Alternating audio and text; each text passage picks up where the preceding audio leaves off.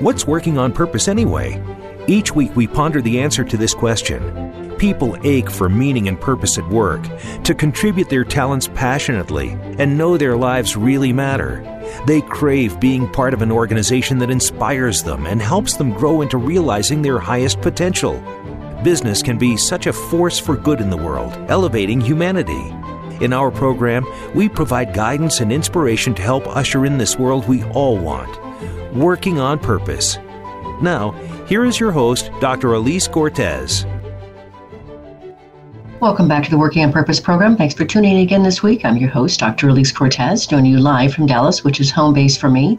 If you don't know me yet, I'm a management consultant specializing in meaning and purpose, organizational logotherapist, inspirational speaker, social scientist, and author.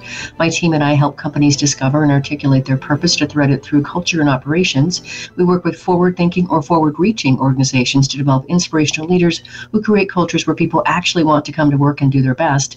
And we provide programs like the Grab Your Gusto that enable individual team members to discover and unleash their passion and purpose at work to catalyze fulfillment, engagement, and productivity. You can learn more about us and how we can work together at elisecortez.com. With us today is John Coleman. He is an investor, writer, and public speaker. He's also the managing partner at Sovereign Capital, Sovereign's Capital, a values aligned investment firm, and he's also the author of the new book, The HBR Guide to Crafting Your Purpose. We'll be talking about this new book, especially as it relates to corporate purpose. He joins you today from Atlanta. John, welcome to Working on Purpose. Elise, thank you so much for having me on today so very welcome. You know what's so delightful about my job, John, is that I mind my very own business when I see an email come in from a, a, PR person who introduces me to someone like you who I wouldn't otherwise have reason to meet. So I'm thrilled to meet you. Well, I'm thrilled to meet you as well, and a, a big fan of what you're doing here. Awesome. Well, we have much to talk about. I want to just start by something. Let me just start selfishly, can I? Yes, please. So, as you know, I read your book cover to cover whenever I have a, an author on. That's part of my own education and tutelage. So, thank you for teaching me. But you start your book, and it's a beautifully written book. It's very easy to follow, it's very well organized, it's so accessible. So, kudos for that.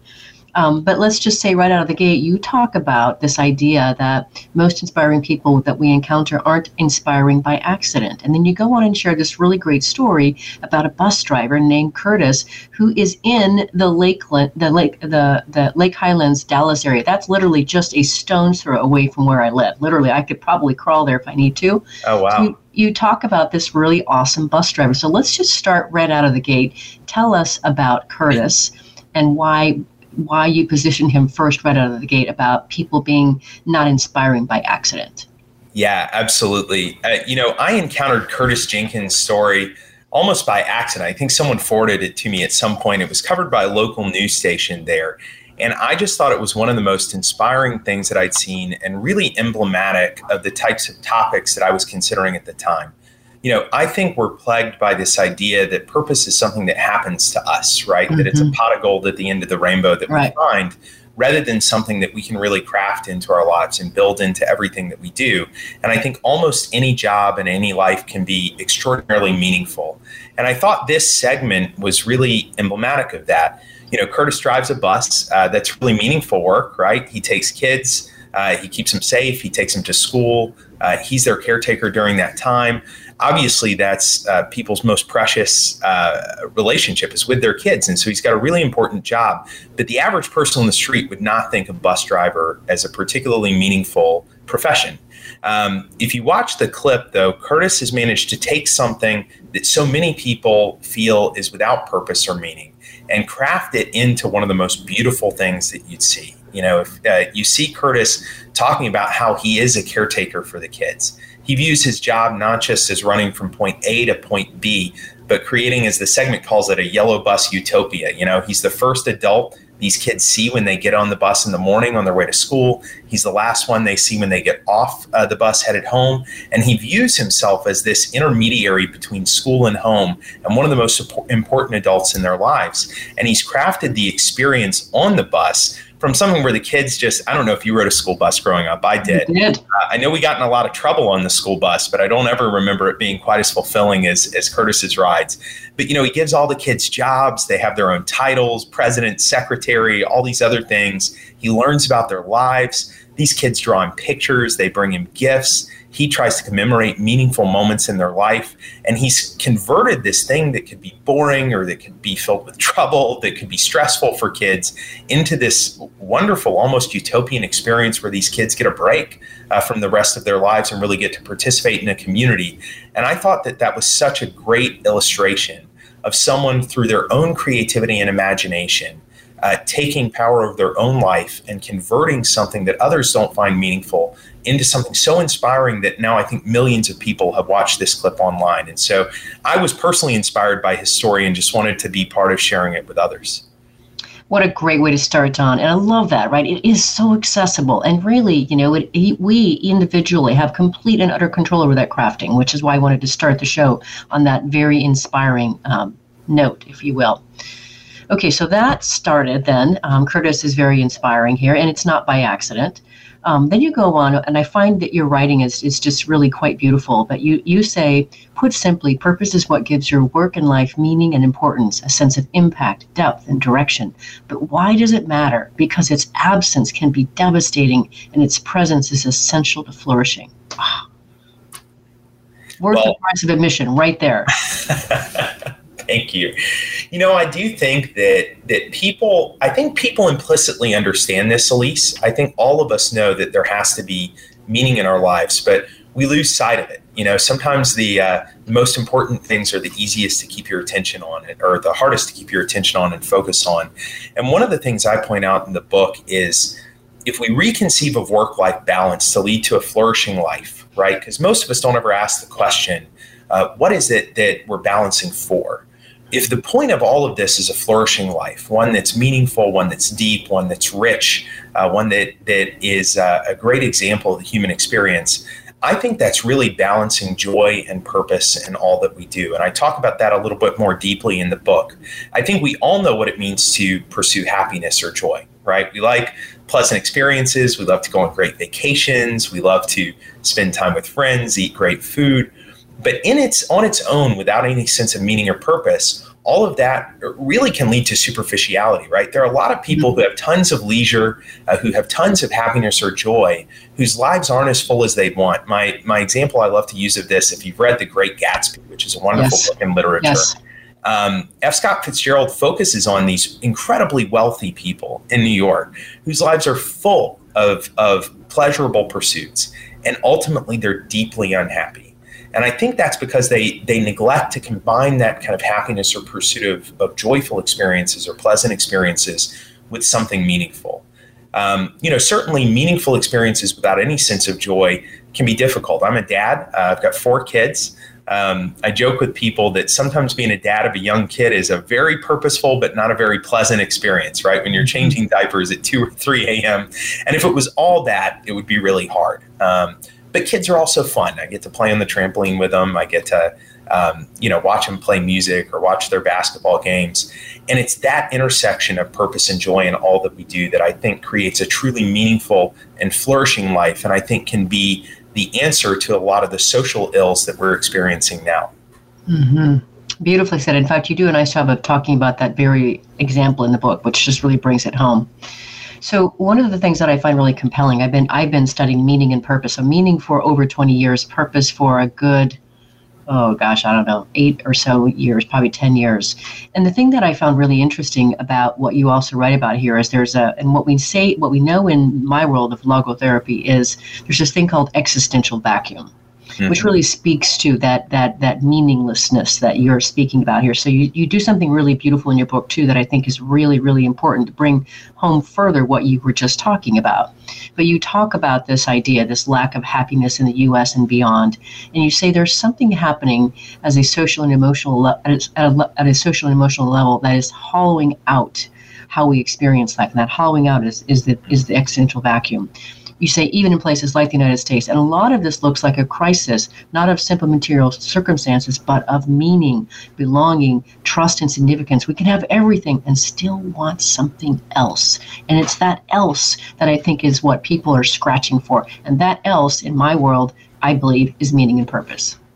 Gosh, I love that phrase existential vacuum. I'm actually unfamiliar with it. So I've learned mm-hmm. something today too. And I think that's such a, a really great description of it. You know, Um, one of the things that really turned me on to this topic was if, if you study uh, recent history in particular, we are living in one of the most prosperous, peaceful times in history right? right. Uh, the COVID pandemic notwithstanding, uh, certainly that's thrown a wrinkle into things for people. But if you rewind to 2019, when I started the book, I finished in a very different world.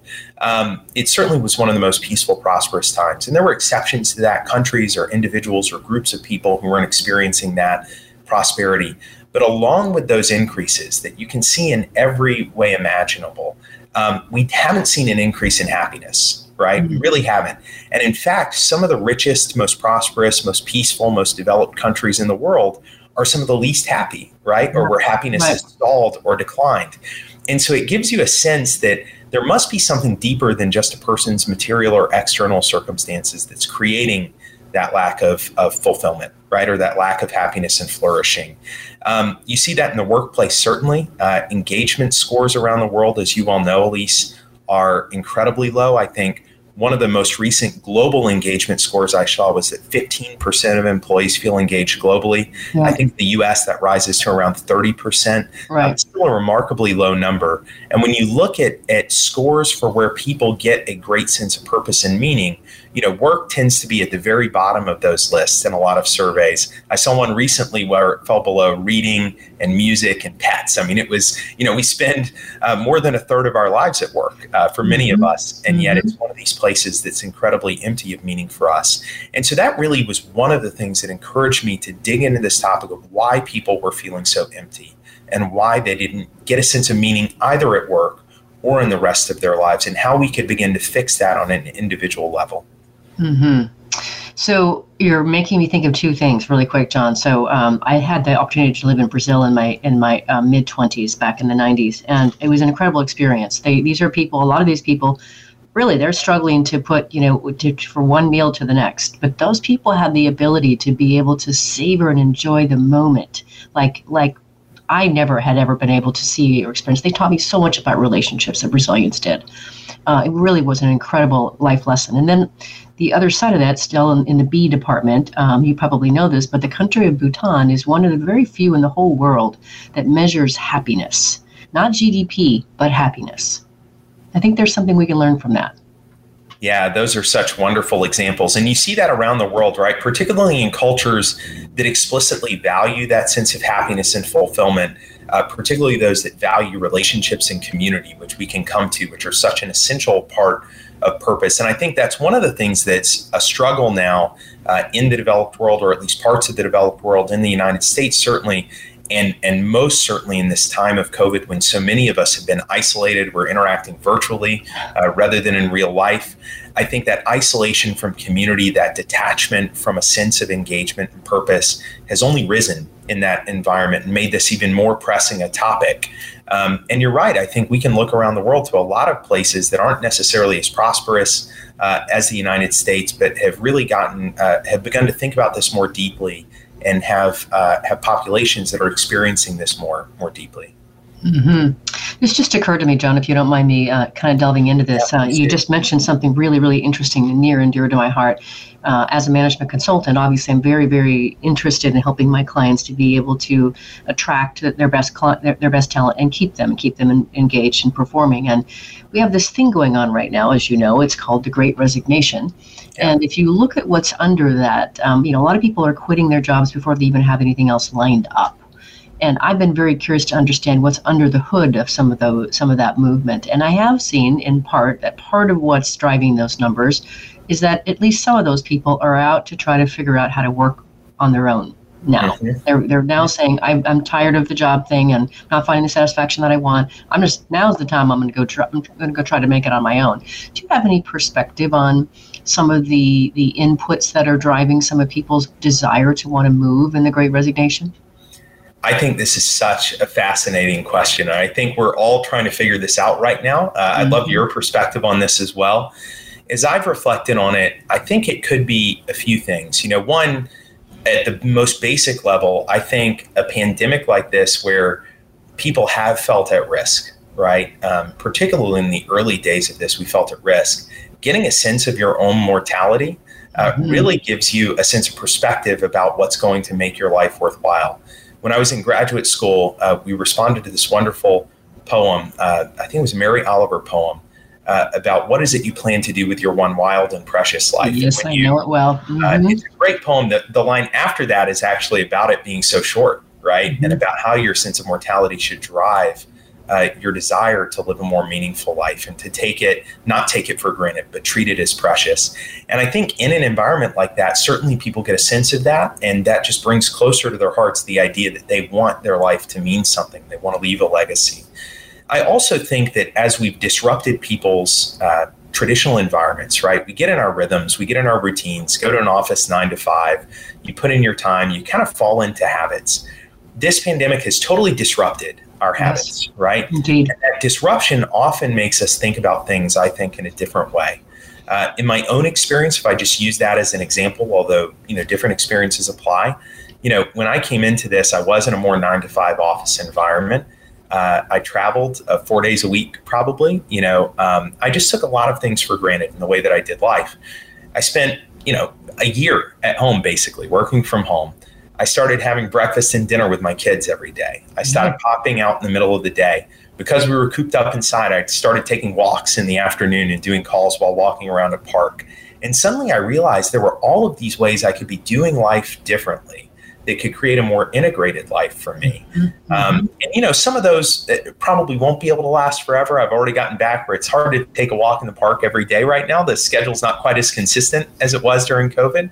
But this idea of having dinner and breakfast with my kids more frequently, uh, the idea of having a more flexible schedule while I try and draw boundaries, I think everyone is experiencing that in certain ways. And it's helping them to reevaluate the priorities that they have and the type of life that they think they can craft that suits their unique sense of purpose. Mm-hmm. Beautifully said, John. Beautifully said. I agree with so many of those points. It's so great. Such a, such an important thing to to chew on and try to get our heads around. Let's grab our first break. It's already that time. I'm your host, Dr. Elise Cortez. We've been on the air with John Coleman, who's the author of the HBR Guide to Crafting Your Purpose. We've been talking a bit about some of the notions of what people think about purpose and some of our ideas about what's happening in the world related to it. After the break, we're going to get more into some myths about purpose and ways to craft and shape purpose. Stay with us. We'll be right back. Dr. Elise Cortez is a management consultant specializing in meaning and purpose. An inspirational speaker and author, she helps companies visioneer for greater purpose among stakeholders and develop purpose inspired leadership and meaning infused cultures that elevate fulfillment, performance, and commitment within the workforce. To learn more or to invite Elise to speak to your organization, please visit her at elisecortez.com. Let's talk about how to get your employees working on purpose.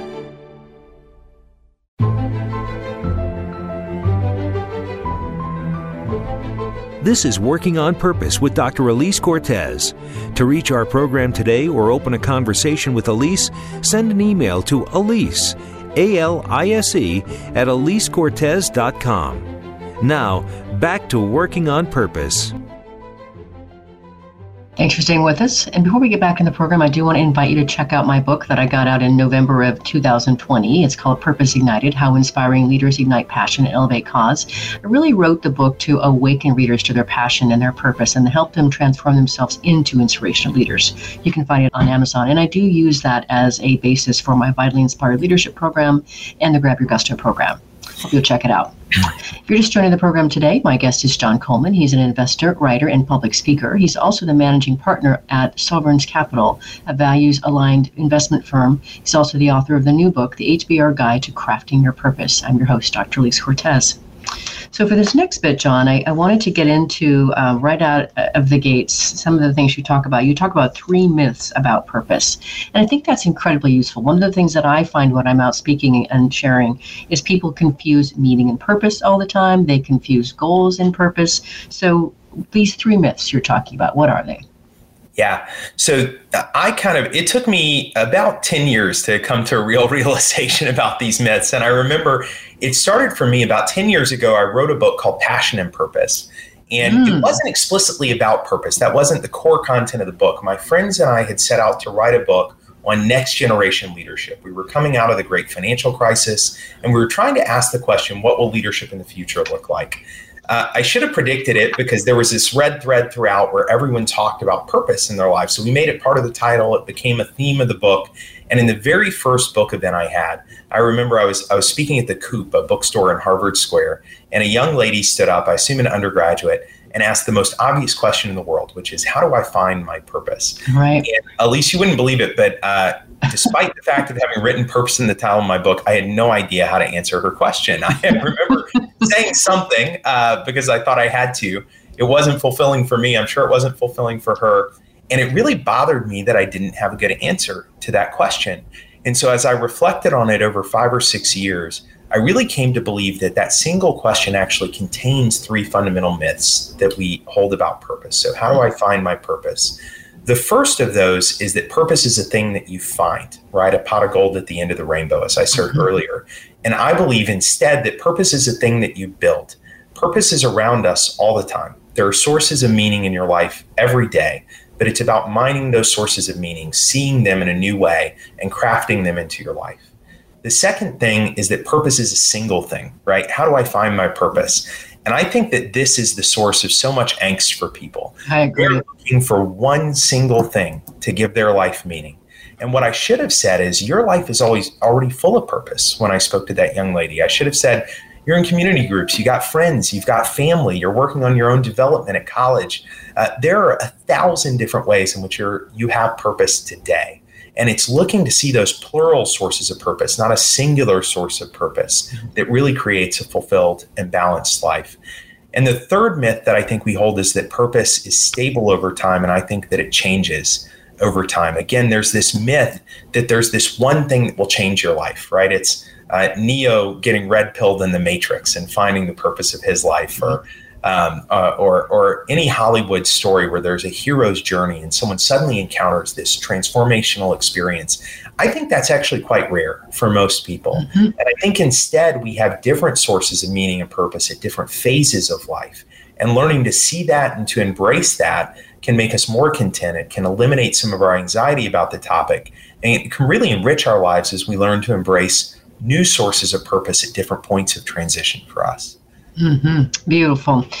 Yeah, and then going on to that, John, one of the things that I also appreciate that you do in the book is you talk about ways to shape purpose. And one of the, to your point, what I find when I'm out speaking to people, and if I talk about this thing about purpose, I immediately notice people getting, as you say, tense and anxious. They're like, I don't know what my purpose is. I don't know. I'm a failure. No, you're not. That's way different set of questions here. So this is incredibly encouraging, I think, that, that you talk about ways to shape purpose. So share a few that you talk about in the book, would you please?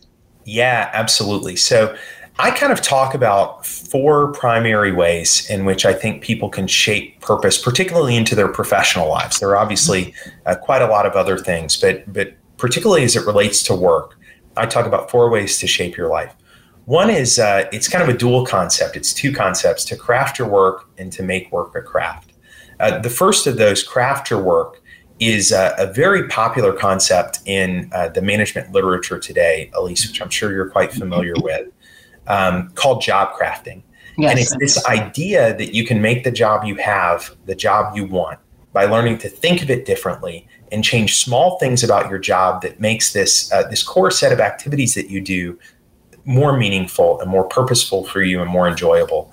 A great example in the management literature from um, from a professor uh, uh, who studied this is she followed around janitors in hospitals, so people who have again kind of an unglamorous job, janitor in a hospital. And she found that there was a real segregation between those who found great meaning and purpose in what they did and those who didn't.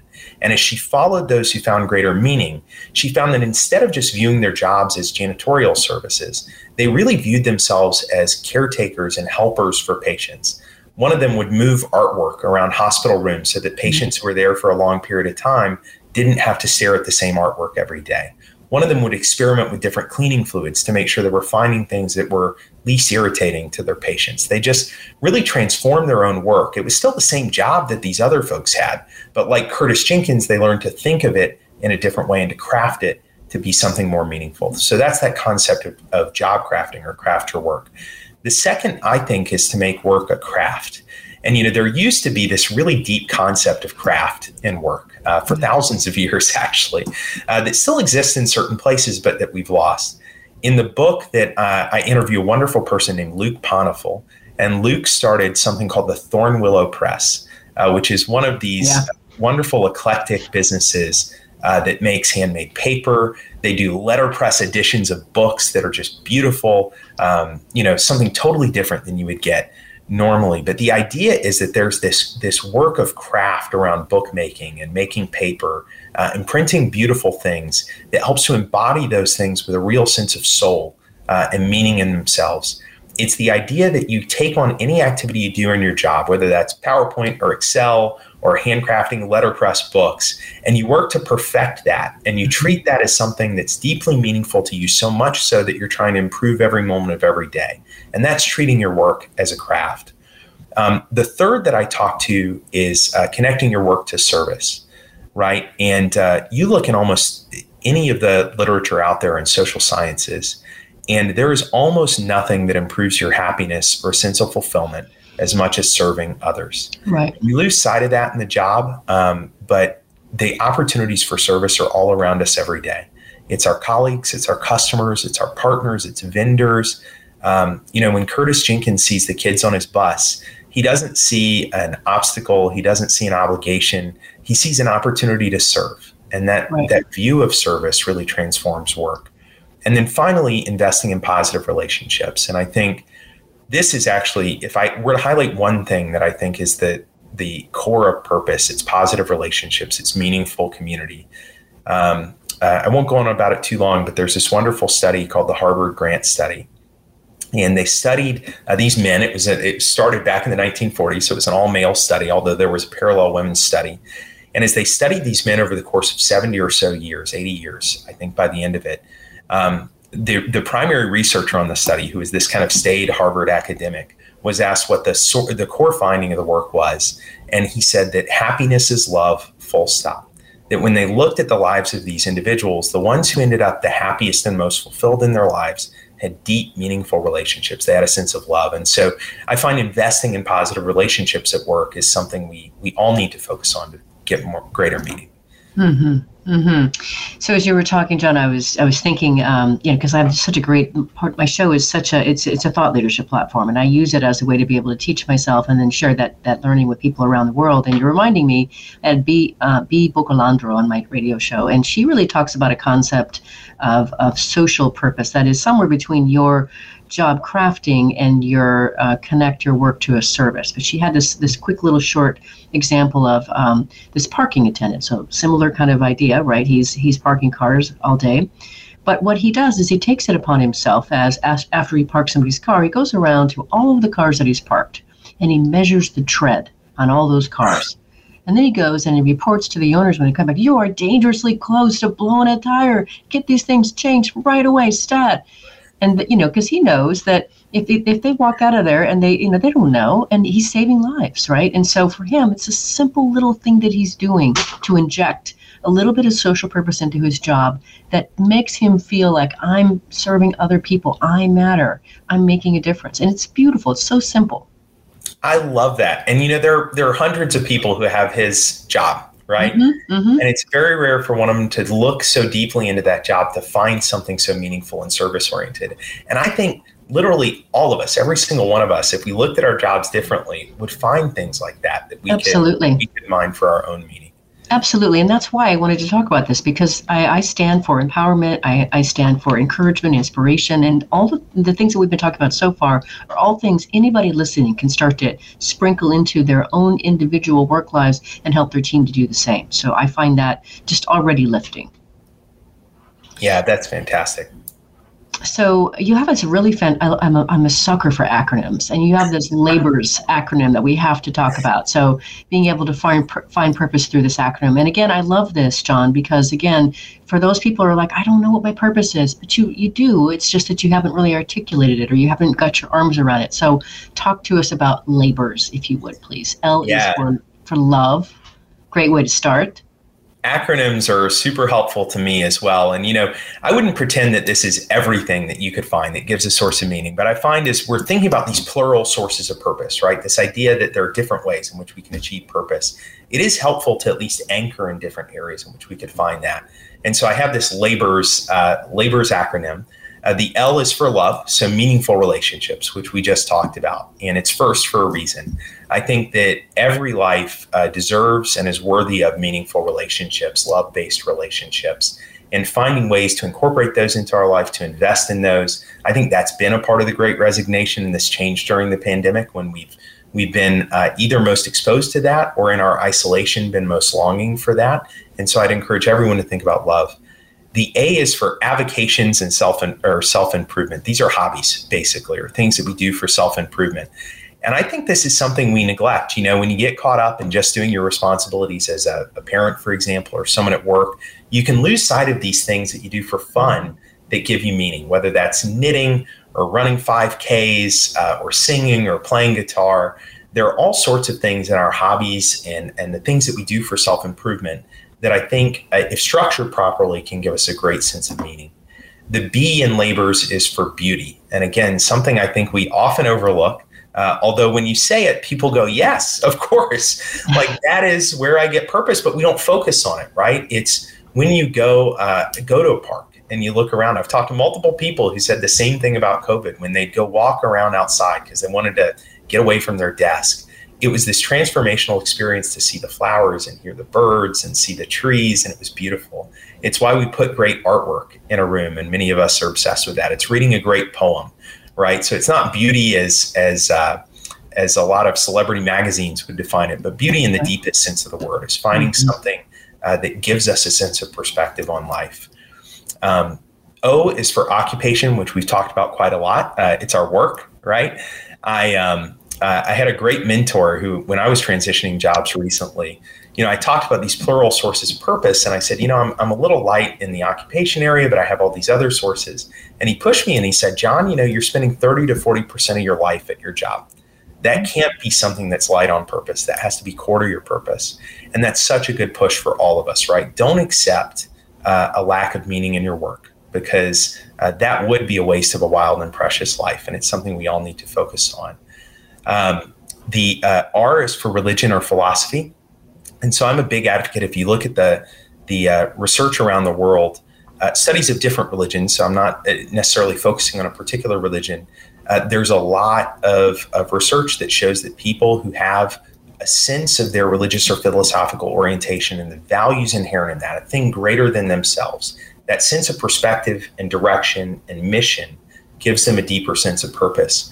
And so, my encouragement to most people is to, uh, regardless of what that is for you, uh, to really investigate it, to put thought into it, and to take the time to reflect on it.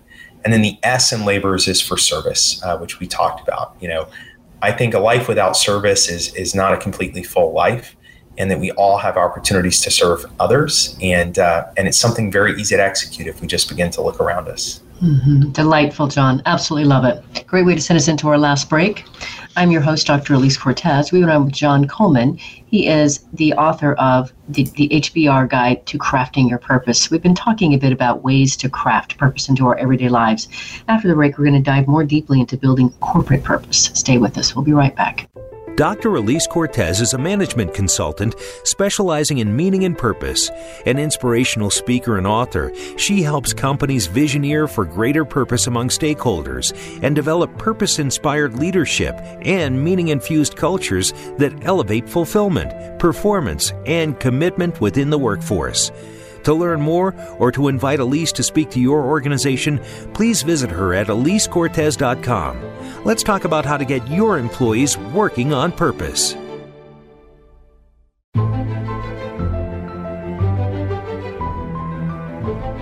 This is Working on Purpose with Dr. Elise Cortes.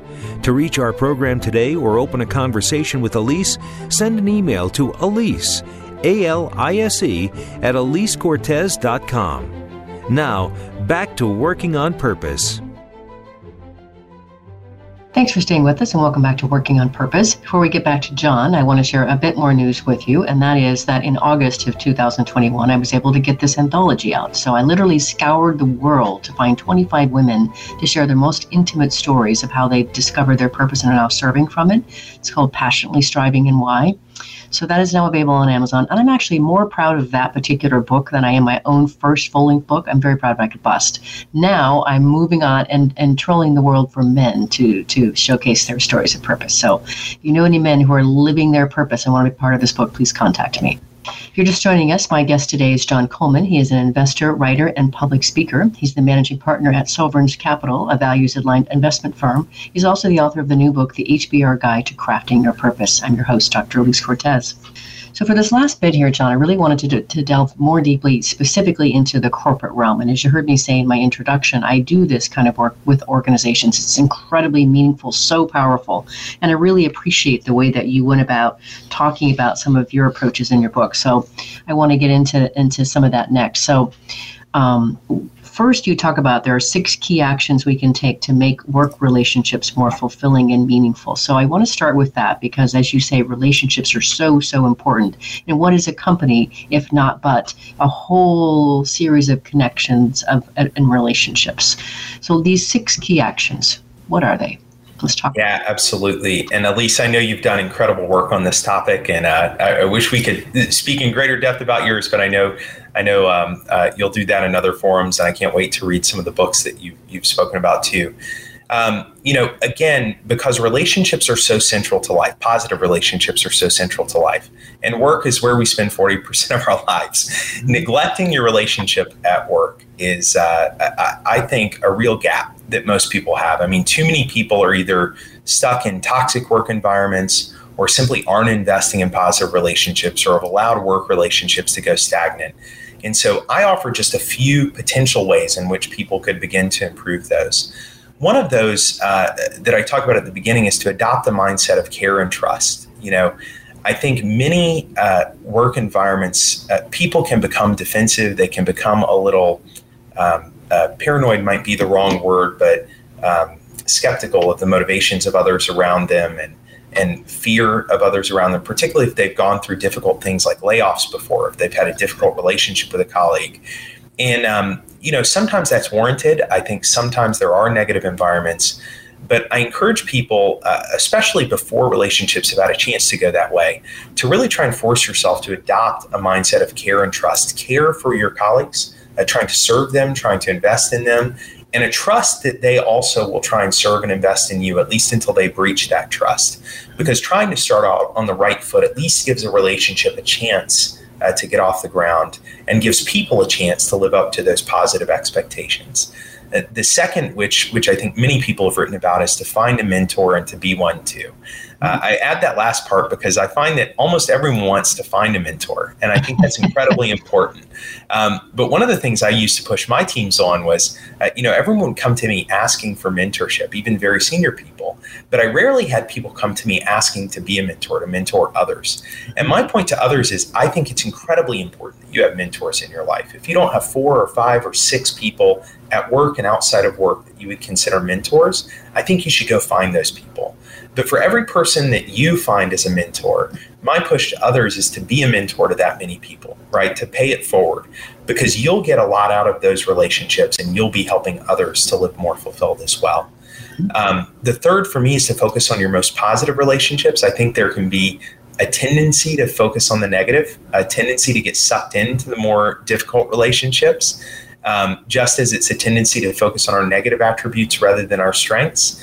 And just as one great piece of professional advice is to lean into your strengths, to accentuate those, uh, I think spending time on positive relationships is a good thing. Um, the fourth that I talk about is to repair broken and stagnant relationships. I mean, that goes without saying. Um, again, there are times when you should walk away from a relationship, uh, but you should at least not approach them passively. You know, if there's a chance to restore something, take the leadership role in seeking to restore that. Uh, I, the, the fifth concept I talk about is to continuously pursue new and diverse relationships. And I think this links, you know, we all talk about diversity every day now and um, diversity in hiring, et cetera. Diversity is a very personal thing too, which is to surround yourself with people different from you, uh, to surround yourself with people with different experiences who look different, who have different cultural experiences, because that's a personally enriching thing just as much as it's an organizationally enriching thing. And then the final piece of advice I have to people, uh, even about work relationships, is to find time for your relationships outside of work. You know, there are a whole group of us who get so caught up in our professional lives that we neglect our friends, our parents, our brothers and sisters, our families. And um, you've got to carve out time for those things because that's what makes work even more meaningful. Mm-hmm. I like how you, that creates an overall just abundant fabric, a strong fabric in your life. I just really like how that that just all works together. So that's beautiful. Um, nicely done. And and again, back on the whole thing, I really appreciate just a lot of what you emphasize is the important of, importance of relationships. But I also really like that diversity piece too. I love to be around people who have a very profoundly different way of the way they grew up, um, is very different from mine. I'm like I have learned so much. For example, from my my black friends. Oh my gosh, Black Lives Matters. I learned so much about the experience of what it is to grow up as a black human being in the United States. It is profoundly different than what I experienced, and I learned I learned a lot about wow, you know, uh, shaping of mindsets and and um, really, you know, to not to be so not to take so I want to say um, not advantage, but or just for granted how easy my life has been.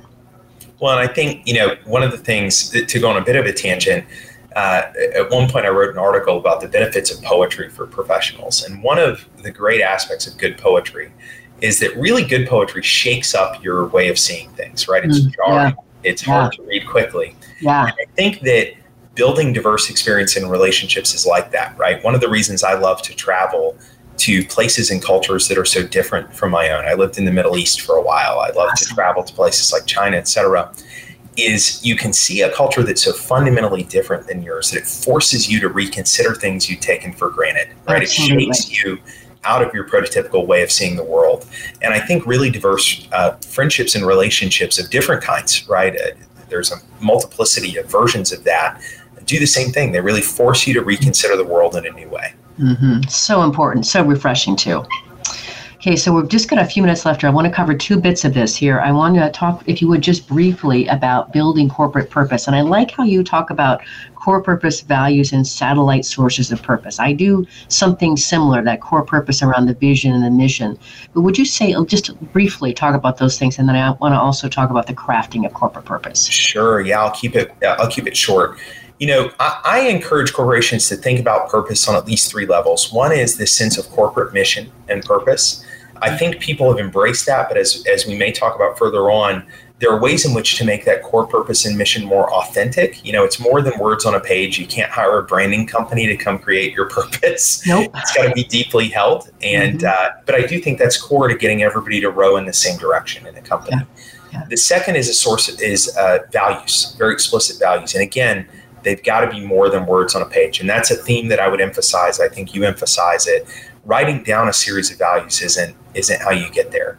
It's got to be deeply held values within your company that you help to synthesize and articulate, and that give people a sense of camaraderie, uh, uh, rallying around these positive attributes that you all hold. I have a friend Chris Carneal in the book, uh, who runs a company called Boosterthon, and he's abandoned the use of the word values and he uses the word virtues now because mm. he wants to refresh people's view that these are a positive set of attributes that we hold together. And then the third thing that I add that people sometimes execute but don't really consider part of their corporate purpose is this idea of satellite sources of purpose. So in a big organization or, or even a mid-sized or small organization, every individual has their own unique motivations and creating opportunities for them aligned with the corporate purpose yes. to do things uh, that are unique to them, that drive them personally, uh, that offer them multitudes of sources of purpose at work, I think is a core element of having a purpose driven uh, professional environment. Mm-hmm. I, uh, that's just very crisp, uh, and I take a very, very similar aligned approach to what you just talked about. So we're we're we're lockstep there. Okay, so now finally to finish out here, I want to talk about crafting corporate purpose. So you talk that you offer, I think it's seven different different aspects here about crafting, starting with engaging the organization comprehensively. So let's just talk through those briefly as well, if we could please. Yeah. And what I attempt to address here, I do think the process can work a bit different uh, depending on what you are as a company, where you are in your development. Um, but what I find again is so many companies have they've realized that purpose is an issue, right? They get it now that's right. been a battle in itself. I remember reading Start with Why the first time, and it was kind of mm-hmm. this jarring experience that you should have a why and not just a what at work. Now I think everybody's embraced that. But a lot of companies have failed to understand that the why has to be like an important why, one that's deeply held, one that's authentic, rather than again one I, I, see so many companies now hire kind of a branding agency or whatever to come write a purpose that's catchy but isn't really held by ah. isn't really held by the company right and um, uh, and isn't deeply worked into the uh, d- isn't deeply worked into the fabric of the company. And so I offer a few thoughts. One of those, like you said, is to engage the organization comprehensively. Don't just make it a CEO thing or a leadership thing. Yeah. Start to see what purpose already exists within your company. Um, I think it's important to periodically revisit those things like mission and values. Absolutely. They um, need dusting and further articulating and refining all the time. They're a living organism, right? It right, right. over time, and you can't set it and forget it. You've got to refresh those comprehensively. Um, I think you've got to begin to highlight the lives of those who are leading them. Uh, when I worked at McKinsey and Company, they were extraordinary at this.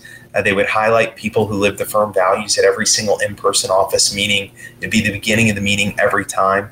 But That's giving people that sense of pride and achieving purpose, I think, is incredibly important.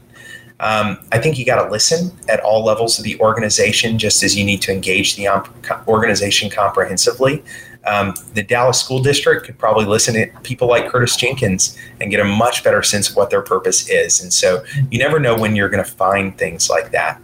And then I'd encourage people to communicate consistently, right? It's not, again, it's not just a set it and forget it, a one time thing. This has got to become a continuous part of the dialogue that you all have as a company. Mm-hmm. I got to tell you, John, it is some of the most fulfilling work that I get to do when I go in and I work with organizations. And first, what we do is we do, you know, generally some kind of a survey to, to, to ferret out how they describe their purpose, their mission, their vision. And then we, as you say, we gather them and we together, you know, what I call wild alive scratch to further refine that. It is the coolest thing. And, uh, I'm like, is it this? They're like, no, it's not that. We, we, are you saying this? No, it's not quite that. Well, what is it? And we all come together and we do it together. It's that, as you say, the comprehensive. It is the coolest work to get to do. And then when they live that and they're like, yeah, we're part of this. This is us. It is yes. the coolest thing. It's cool. I love that, Elise. And it's got to be great for you to know that you're helping to transform people's lives at work, right? I mean, you've got to get a great sense of meaning out of that as well. I do. And you know what else is? Here's what I find it has been a tough couple of years, leaders out there. And so you need to be fed. And one of the ways you can be fed is to get back in touch with that heartbeat of your business, the heartbeat of, of why you're doing this. And when you remember that, sometimes a lot of the stuff that's facing you gets a lot easier to deal with. So that's kind of where me being an organizational logotherapist kind of comes in handy. So here we are, John. We did it. We got it all the way to the end of the show. It goes by so fast. You know, the show is listened to by people all over the world. We're out to really create workplaces where people actually want to come to work and give their best. We create inspirational leaders that lead them to their greatness, and we do business that betters the world. With that, what would you like to leave people with? Well, I just leave people with the uh, the idea that they do have a sense of agency. If they're feeling a lack of meaning right now, uh, they do have control over reforming their own lives and taking ownership of it. Um, there is hope, and that the best time to start is now. Don't let the perfect be the enemy of the good. Don't wait for something to happen to you. If you're feeling a lack of meaning right now, really, really engage this topic and and take ownership of that because I think everyone's life can be incredibly meaningful, uh, and the time to start is today. Mm-hmm. Beautiful, John. Great way to finish. And I'm certain that people uh, listening to this or watching this are going to want to probably contact you. What's the best way to reach out to you? Is there a website or an email address? Yeah, so I have a website, johnwilliamcoleman.com, uh, that you can visit. It's got my books up there, and it's got a contact form if you'd like to reach out. Please do. It's also it's also on the on the screen for those of you that are actually watching it. Once again, it's johnwilliamcoleman.com. John, thanks so much for being with us. It's just a pleasure to know you. Thank you so much, Elise, and thank you for the work you do. Absolutely. If you missed the live show last week, you can always catch it via recorded podcast. We were on with April Rinne. She's the author of Flux Eight Superpowers for Thriving in Constant Change. Next week, we'll be on the air with Alicia O'Hare talking about her book and also what she's doing as a, at the leadership consulting firm Tournesol. Her book is called The Unfolding Path The Way We Live and Lead Our Lives. See you there. Remember that work is at least a third of our life, so let's work on purpose. We hope you've enjoyed this week's program. Be sure to tune in to Working on Purpose, featuring your host, Dr. Elise Cortes, each week on the Voice America Empowerment Channel. Together, we'll create a world where business operates conscientiously, leadership inspires impassioned performance, and employees are fulfilled in work that provides the meaning and purpose they crave. See you there. Let's work on purpose.